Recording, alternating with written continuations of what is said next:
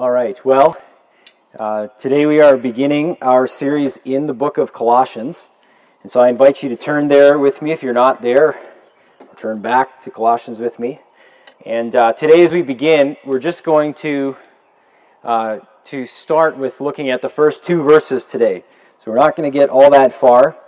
Uh, these are words, these first two verses are words that I'm guessing many of you, many of us, uh, would tend to read and just kind of blaze right on by uh, and, and in order to get into the meat. Okay, what's the book really about? We just kind of cruise past these verses. And, uh, and that's understandable. I think we probably all do that. And yet the reality is these are not throwaway words. These are not, this is not just a mere formality uh, to the book. And so there's, there's actually, I think, quite a bit we can, we can, that can be gained by slowing down and considering these words. And uh, if you're new to uh, our church, or uh, uh, even in the last little while, last several months or year, um, this is typically how we do uh, sermon series. We take a book and we just work our way through it. Uh, with Psalms, we picked and chose uh, a few different Psalms to do, but this is ordinarily how we do it. And one of the benefits, at least, of this is it forces us to cover some of these verses that we may otherwise not choose to preach on. And so that's one advantage.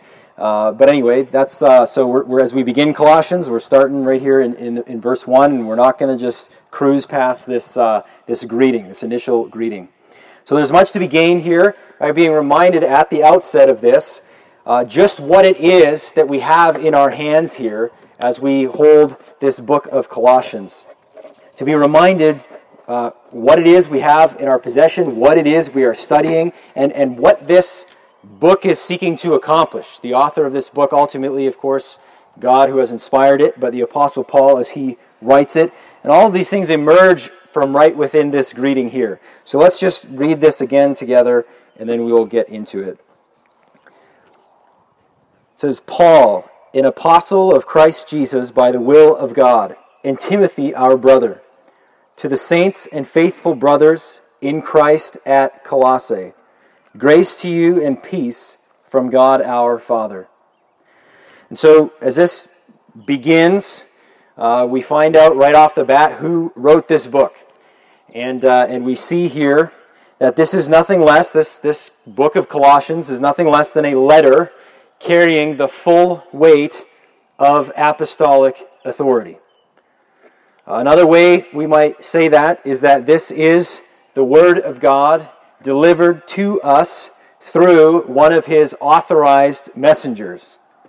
Now, that statement that this is the Word of God, that this has apostolic authority, uh, to, to most of us, that's probably not that unique. Uh, you knew that already. You knew this is God's Word. That's maybe even why you're here. Uh, you know that that's what this is. Uh, but it's worth reminding ourselves again here of this reality of why it is we're bothering to meet together, why you're putting up with the hassle of sitting in your car uh, to be here, and we don't just put this all on hold for these months until it's more convenient for us. Uh, because, among other things, we are here to hear and to sit under nothing less than the Word of God Himself.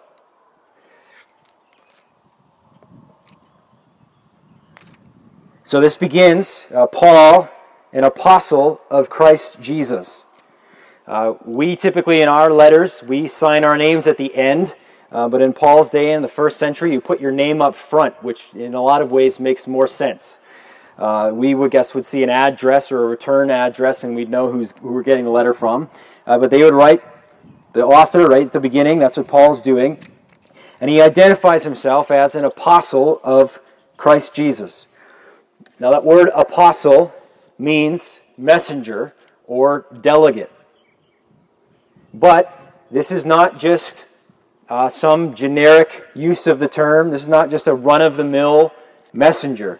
Now, this is referring to the office of apostle. He is an apostle of Christ Jesus by the will of God Himself. Uh, such an apostle, an apostle of Christ Jesus, uh, had a commission from the Lord Jesus Christ Himself, the risen Lord Jesus, no less, and this was according to God's plan, God's will. And this commission was to go out and to proclaim the gospel in all the world and to do so with a special and unique authority and power. And this office of apostle was limited in number to a certain number of men, and it served a particular function, meant to serve as the foundation of the church along with the prophets. So, this was not an office that was passed down, that was meant to be filled by subsequent men. Uh, this is not like even pastor or elder. If I if something happened to me and I croaked here, someone could come, one of the other elders, and push me to the side and just take over and, and fulfill the office.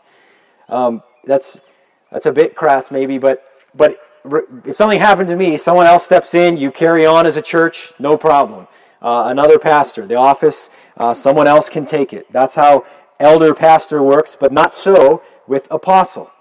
And this is what the Bible teaches us. Ephesians 2, verse 20 is key for this. There, Paul writes, You are fellow citizens with the saints and members of the household of God, that is the church, built on the foundation of the apostles and prophets. Christ himself being the cornerstone, in whom the whole structure, the whole church, being joined together, grows into a holy temple in the Lord. So they, the apostles, like Paul, they served a particular function. They were laying the foundation of this church that continues to be built up today. Among the requirements for this office, for apostleship, uh, they must have seen the risen Lord Jesus. Another reason we would say this is not something that continues today. Uh, Acts 1.22 is a place where we see that. Paul himself also indicates that in 1 Corinthians 9, uh, 1 and 2, where he himself saw the risen Lord on the road to Damascus. Uh, moreover, Paul mentions in 2 Corinthians 12 that, uh, that he did the works of a true apostle among them, that true miracles, actual miracles, were part of what the apostles did. Was part of their unique authority. So these were not, you know, just uh, suspect claims. These were very public displays of power that were undeniable to people, much like the Lord Jesus himself. Because these men were invested with authority from Jesus to do these things.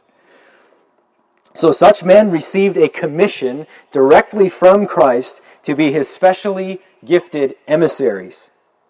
And so they held a unique place, and still do, of authority in the church. And so even though they're dead and gone, they still carry that forward in their teachings and doctrines that have been passed down to us through the written Word of God, which is precisely what we have here in this book of Colossians. Peter even calls Paul's writings Scripture. In 2 Peter 3:16, he talks about how some of Paul's things that he writes are difficult and twisted people some people twist them as they do the other scriptures he says. So there was even a self-conscious understanding the apostles had of their authority in the church. And so paul is one of these apostles. He's writing this letter to the colossians. Now paul often mentioned his apostolic authority uh, and, and quite frequently in the greetings to in his letters to these different churches. But he didn't always do that, but he often did. And here he reminds us that this calling, this apostleship, was by the will of God. Which is to say, Paul did not just choose this for himself. And of course, you remember this from the book of Acts, from chapter 9. Paul is very much on his way to harm the Christian church, not join it, but, but persecute it. And it's the Lord Jesus who interrupts his plans on the road to Damascus, and Paul is converted. Paul did not take this office for himself. He was commissioned by Christ, and this is according to God's will. Uh, here's what Jesus told uh, Ananias in Acts 9. When Ananias was to go to Paul, you remember, and, and, uh, and, and pray for him, and his sight, Paul's sight would return to him. Ananias was understandably hesitant to do so, but Jesus said, Go for he is a chosen instrument of mine, chosen instrument of mine, to carry my name before the Gentiles and kings and the children of Israel. For I will show him how much he must suffer for the sake of my name. And so, as Paul writes this, he says he's an apostle of Christ by the will of God. One of the effects this would have is that if somebody takes issue with what he's writing, does not like what he has to say, then really they would need to take that up with the Lord Jesus himself, who appointed Paul to this, with God himself. This is his will for Paul to fulfill this, this role. So, this is a letter written by Paul the Apostle, but he also says that Timothy is one of his co authors. Now, this letter, uh, in, in verse 3, we'll see uh, the, the use of the first person plural where it says, We always thank God. So that would most naturally be Paul and, and Timothy who's writing with him. Um, but then it's going to go on, and uh, really for most of the letter, and, and further down, I think it's verse 23. Give me a sec. Verse 23, where it begins, then he, he, he starts using the first person singular, where he says, I, Paul, became a minister. Now I rejoice. And so the, mo- the rest of the letter really carry, carries on in that vein. So that's really, this is mainly from the Apostle Paul, although Timothy is with him as he's writing this. And so some think maybe Timothy was his, uh, the actual writer of this, that, that, that, uh, that Jesus, or sorry, uh, Paul uh, spoke these words and Timothy then wrote them down. That's entirely possible, of course. Uh, but either way, Timothy is with him. And if you think of Timothy, what you know of him from the New Testament, he, he was a man who was spoken of very highly uh, by Paul in so many different places. Uh, he was a man that Timothy, or that, that, that Paul viewed as a very close friend, a close fellow minister. Um, Paul would send Timothy out on Paul's behalf to churches, including churches that had very serious issues to be worked out, like Corinth. Multiple times, Timothy was sent to Corinth because he could be trusted by Paul. Uh, he's also sent to Philippi, to Thessalonica. If you remember in 1 Thessalonians, Paul was concerned deeply about the church, and he said when he could stand it no longer, uh, he, he was willing to be left by himself and send his close companion on to Thessalonica to check on the church.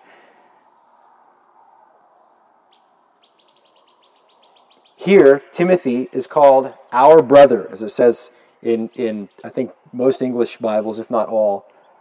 Uh, but it really says in Greek, the brother. This is Timothy, the brother, which probably suggests that Timothy himself is fairly well known and, and highly regarded by Paul. Again, a faithful brother. And so Paul has introduced himself as the author of this. Timothy is with him. And we will see more of, of Paul's description of himself as he calls himself an apostle here. We'll see more of his ministry later in chapter 1 and into chapter 2. But the, the, the main purpose of this statement of him as an apostle is to remind the recipients, once again, of the reasons why he writes to them and the reasons why it is they ought to pay attention and listen to what he has to say. Paul, as, as we read through Colossians, he has not actually met these believers in person. Uh, we see that even in verse, verses 6 and 7 and 8. Uh, Paul has received word of the Colossian church from Epaphras, uh, but he has not actually met them. So, who is this man that has the nerve to write them and offer some correction about some things they're believing? Well, he's an apostle of the Lord Jesus Christ by the will of God. And so it is as Calvin says on this from this statement about his apostleship, it followed that Paul did not act rashly in writing to persons that were not known by him, inasmuch as he was discharging an embassy with which God had entrusted him. For he was not bound to one church merely, but his apostleship extended to all. And so, for any who might have been wondering why they should listen to this letter, well, it's because Paul is an apostle of Christ Jesus by God's will. And so it is for us too. This is a reason to gather around. This is a reason to put up with inconvenience. This is a reason to listen, to sit up straight, to do our best to hear these words and to believe these words and to submit ourselves to them. This was true in the first century and it's true now. This is a letter carrying the full weight of apostolic authority. Secondly, Uh, this letter was written to a local church, to a local expression of the body of Christ. So we have who, to whom this letter is from, now to whom it is addressed. It says, To the saints and faithful brothers in Christ at Colossae.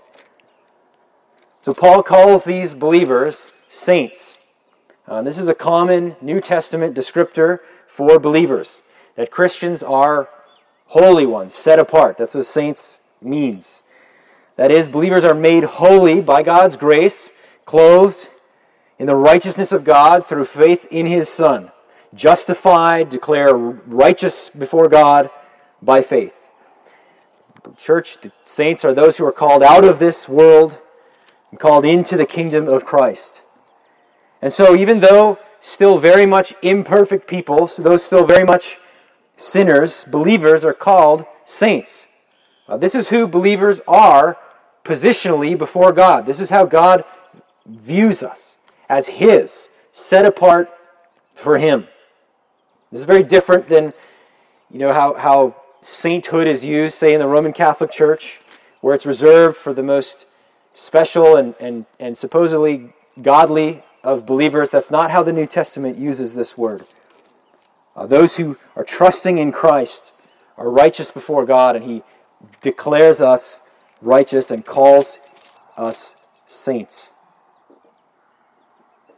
So Paul addresses them as saints, but he goes on to compliment them, I would suggest to you, by calling them also faithful brothers. So as Paul's writing this church, he understands these are true believers in the Lord Jesus. And he has heard of these men and women, and he's heard of their faith and their steadfastness from Epaphras. We read that in verses 6 and 7 again. Uh, now, Epaphras, in all likelihood, uh, is the founding pastor of that church. Uh, again, Paul had not been there. He's heard of them from Epaphras, who is now, at the time of this writing, with Paul. Later at the end of the book, he sends his greetings back to the church with this letter. And so, in all likelihood, what has happened, most would suggest that when, when Paul was in Ephesus in Acts chapter 19, it says there uh, that, that all of Asia, which is not the continent as we would think of it, but the, this particular region, uh, this province, uh, all of Asia heard the gospel, heard the word of the Lord when Paul spent his two years in Ephesus. And, and, and Colossae is about 120 miles uh, from I think just east, it's 120 miles east of, of Ephesus. And so, likely what happened is Epaphras has heard the gospel from Paul. He has believed it, and he's gone back to Colossae. He's preached the gospel, and people have believed it, and the church has been founded there. Uh, Epaphras is called a, a faithful a fellow minister of, of Paul's. And now there's been some issues that have arisen in the church. They're threatened with some false teaching and different things, as we will see uh, from what we find in, in, in chapter 2 in particular. And Epaphras, it would seem, has gone to find Paul. He has sought Paul out to seek his help. And this letter is part of that help. And yet, even though they've faced these temptations to abandon truth and to stray, Paul still addresses them as saints, their brothers in Christ. He still has commended them for their faithfulness thus far, even though he still has correction for them. So, after calling them saints and faithful brothers, uh, they were then given, we really see two locations, if you will. Uh, they are in Christ and they are in or at Colossae. This first location is a spiritual one. They are saints and faithful brothers in Christ on account of their spiritual union with the Lord Jesus. They are united to Christ by faith. This is what makes them saints. This is what makes them righteous before God. This is what makes them holy. And it's ultimately what accounts for their faithfulness. They are united to Christ by faith, they're part of his body, and all the benefits and all the blessings of salvation belongs to them on account of this union. And this phrase and the doctrine of union with Christ is something that will come up later in the book, as Paul will repeat, repeat that, that uh, those words in him, in him, especially in chapter 3. And so these are those who've been transferred from the kingdom of darkness into the kingdom of God's beloved Son, into the kingdom of Christ. They're united to Him. This is spiritually who they are. And yet, they are also in or at Colossae, their physical location. Spiritually, their position is shared by believers throughout the world, throughout time. All who trust in Christ are in Christ. But their physical location is the city of Colossae. This is a local expression of the universal church. Now, the word church is not used here, but it is clearly implied as this is who the saints are. Uh, 1 Corinthians 1 and verse 2, also in the greeting of that letter written by Paul, very similar greeting, but it's filled out a little bit from what we have in Colossians. There, Paul says, to the church, so there the word is used, to the church of God that is in Corinth, physical location, to those sanctified in Christ Jesus, called saints. So there, very clearly, the church, those sanctified in Christ, and those called saints are all the same people. And they are those who are also physically located in the city of Corinth. But then Paul adds there in 1 Corinthians 1 2, together with all those who in every place call upon the name of our Lord Jesus Christ, both their Lord and ours. So again, in 1 Corinthians, Paul sees the universal church, the body of Christ as a whole, those who call on the name of the Lord, wherever you might be. But he's dealing in that letter with a local gathering, a local expression of that church. People who are united to Christ, but who dwell at a particular location in a particular time.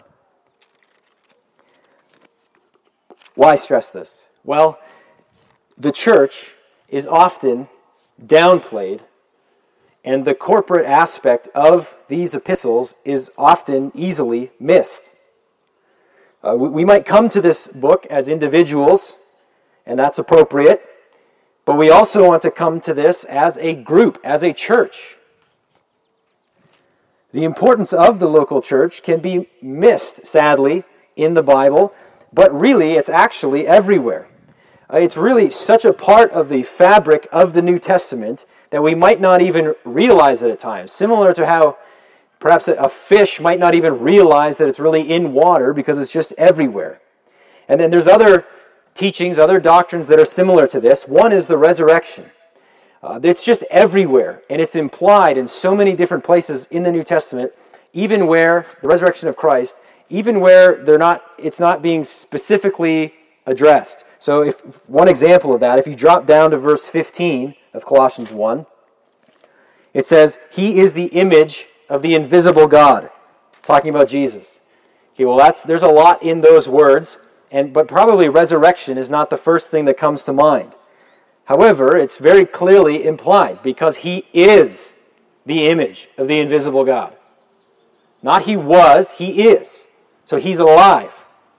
Right? So it's just it's implicit there. Right? It's built right into it. We might miss that. Well, this letter assumes the church, as much of the New Testament does. Some of the instructions here in this letter, for example, uh, don't even make sense if we're not in a local church. For example, as we get to chapter 3, we're told to be bearing with one another. Well, who are these people? Who is this one another? Well, it's fellow believers in your church. He goes on to talk about forgiving one another as needed. Who's one another? Again, it assumes the local church. Now, obviously, if you meet a believer who's not from your church, it's good to bear with them if that's needed. Forgive them if that's necessary. That's still good. That's right. But ordinarily, as it was at Colossae, this is played out with the others in your church. You can't really fulfill these commands with people you don't know, who are part of the body of Christ, the universal church, but who live an hour, two hours, other side of the world, however far away. If these are people you just see once in a while, well, it's pretty easy to bear with them. You may not have much to forgive.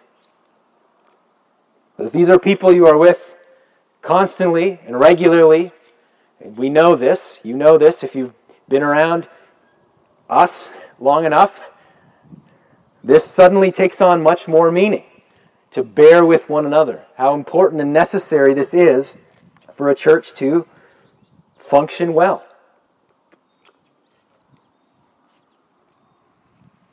Now, this letter is written to the specific church at Colossae, obviously, but if you jump to the end of the book in chapter 4 and verse 16, Paul says to read this letter to the church that is also in Laodicea, a nearby city. Meaning that the instructions that he's giving to the local church in Colossae also has wider application to other churches as well. And of course, Christians have recognized this from very early on. It's why Colossians and even these other New Testament books were understood to be Scripture. One of the things that uh, was appealing about them is their wider universal uh, relevance to Christians no matter where we might be, including a world away and a couple thousand years later here in Saskatchewan. And so, as you come before Colossians, as we continue this series, I'd encourage you to come with an eye to certainly believe this and apply it to yourself personally, but also to do so alongside of your brothers and sisters around you. There's instruction here which teaches not just us as individual Christians how to what to believe, what to do, etc., but also what the church ought to be about and what we as a church ought to look like. And perhaps if you've been on the outsides for a time, uh, sort of on the outside of church life, just consider this an invitation to come in, to come closer, uh, to, to make this home where you would uh, dive in and seek to uh, submit yourself to God's Word as laid out in Colossians and elsewhere, with other believers in a local church. Thirdly, all of this leads to this final point. This letter is given to bring about divine blessing to the church. So the opening here concludes with this greeting. Paul writes, Grace to you and peace from God our Father. This is a little bit tricky to know what exactly he means by this because there's no verbs in that statement. Uh, is he saying that grace and peace is already theirs or that he wants them to have it? So it can be a little tricky to know what does that even mean. sounds nice. Well, it's most likely that Paul, in mind here, that this is what Paul is doing here is that this is a prayer, this is a desire, a wish for them, that grace and peace might be multiplied to them. You might perhaps imply that word multiplied. That's his desire. That he desires grace and peace to abound in this church, within their hearts and within their corporate midst. Um, so this is this is what Peter says in 1 Peter 1 2. Again, another greeting at the beginning of an epistle. There, Peter says this very explicitly. He says, May grace and peace be multiplied to you. So I think that's what Paul is doing here. It's a greeting that also forms a blessing and a prayer. Now, of course, grace and peace are already, in one sense, theirs. They, it already belongs to these Colossians. They are, after all, saints. They are in Christ. They've received much grace from God already, very clearly, if they're believing in the Lord Jesus. And so I think what Paul is desiring here is not, he's not saying he's hoping they'll get saved, but rather addressing them already as believers in Christ He's desiring that grace would come from God so that these believers would remain strong in the faith, steadfast, and, and walking in the truth. I think that's, that's his desire.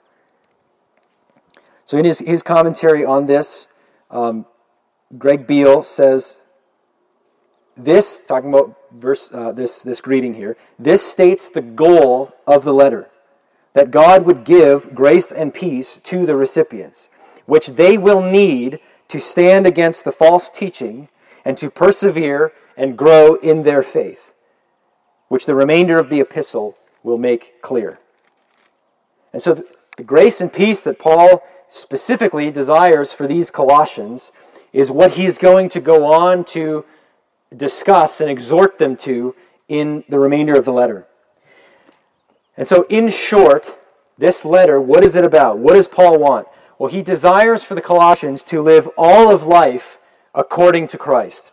That is, he wants their lives in every way to reflect that which is fitting and appropriate and consistent with the truth of Christ and the gospel.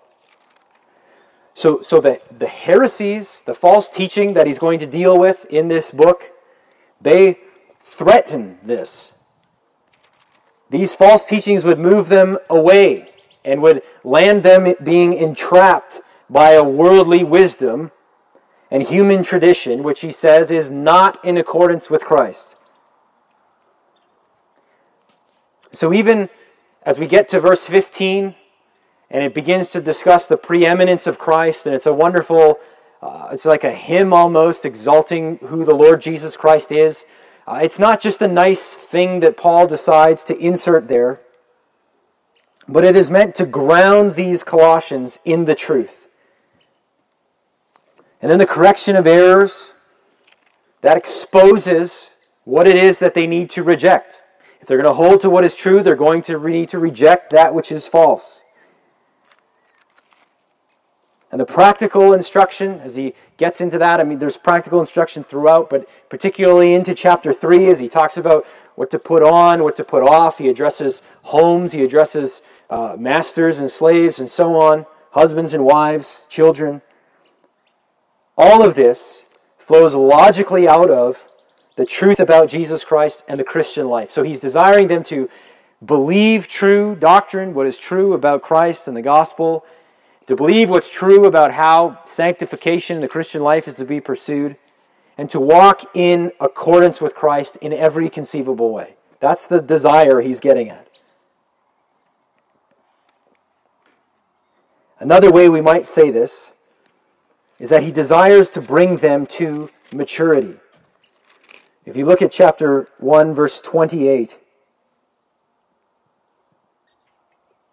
Paul says, talking about Christ, Him we proclaim, warning everyone and teaching everyone with all wisdom, that we may present everyone mature in Christ. For this I toil, struggling with all His energy that He powerfully works within me. That's a mission statement of sorts. Paul preaches Christ and he labors to bring believers to maturity in Christ. And that's what he's doing as he writes this letter. That's his desire for them and for us.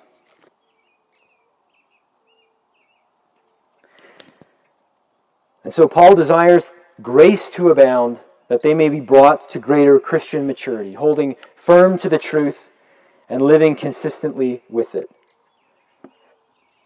And this is the effect that I trust and pray and hope. This is the effect that it will have with us, moving us toward that, toward greater maturity in Christ. And so as you come to this book, I would encourage you come seeking growth, seeking greater maturity, wherever you might be in your Christian walk, in your Christian life. New to this or having been at it for many years young or old. Come seeking knowledge of the truth and desiring to bring all of your life into accordance with that truth. Come looking to put off maybe false beliefs you might have inadvertently. Paul is going to address false teaching that is creeping in, but he does it as a, a loving apostle, desiring the good of the people. They were being tempted by plausible arguments, he's going to say. Uh, this, we are not above the, this need for this kind of correction. So let us come looking to put off false beliefs, false understandings, wherever we might find them, wherever this book might expose them in us. And let us do this together as a church, praying for one another along the way, seeking each other's good that we might be knit together in love, walking together in accordance with Christ. And as Paul reveals here in this greeting, this is only possible through God, the one from whom grace flows. He prays that this grace might be theirs from God our Father.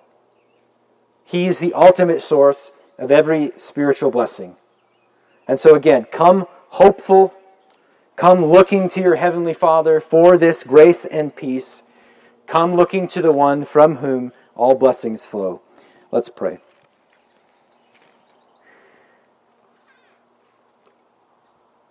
Heavenly Father, we thank you for your word. Thank you for giving us your word, revealing us to yourself in it. We would not otherwise know you in this way. And so we thank you for your grace and your kindness to us in giving this to us. And I pray that as we come to Colossians, that this would be a just a, a really good and, and growing time for us as individuals and as a church as well. Father, I pray that we would walk in accordance with Christ and that you would expose false belief, that we might be further conformed to the image of your Son. Father, this is a blessing that only you can give. I pray that we would recognize, even as Paul, that we, we would strive with all our effort, and yet knowing that ultimately you need to do the work in us as well. Father, bring us to greater maturity as individuals and as a church, I pray. I thank you for my brothers and sisters here. I thank you for where we have seen bearing with one another. And I pray that you would just cause these things to abound all the more, that we would grow in love for one another as we grow in our love for you, in our gratitude to you. So we pray that you would bless us this day and in the days ahead. In Jesus' name, amen. Well, just as we close, uh, I will. Uh, we're going to close with just singing.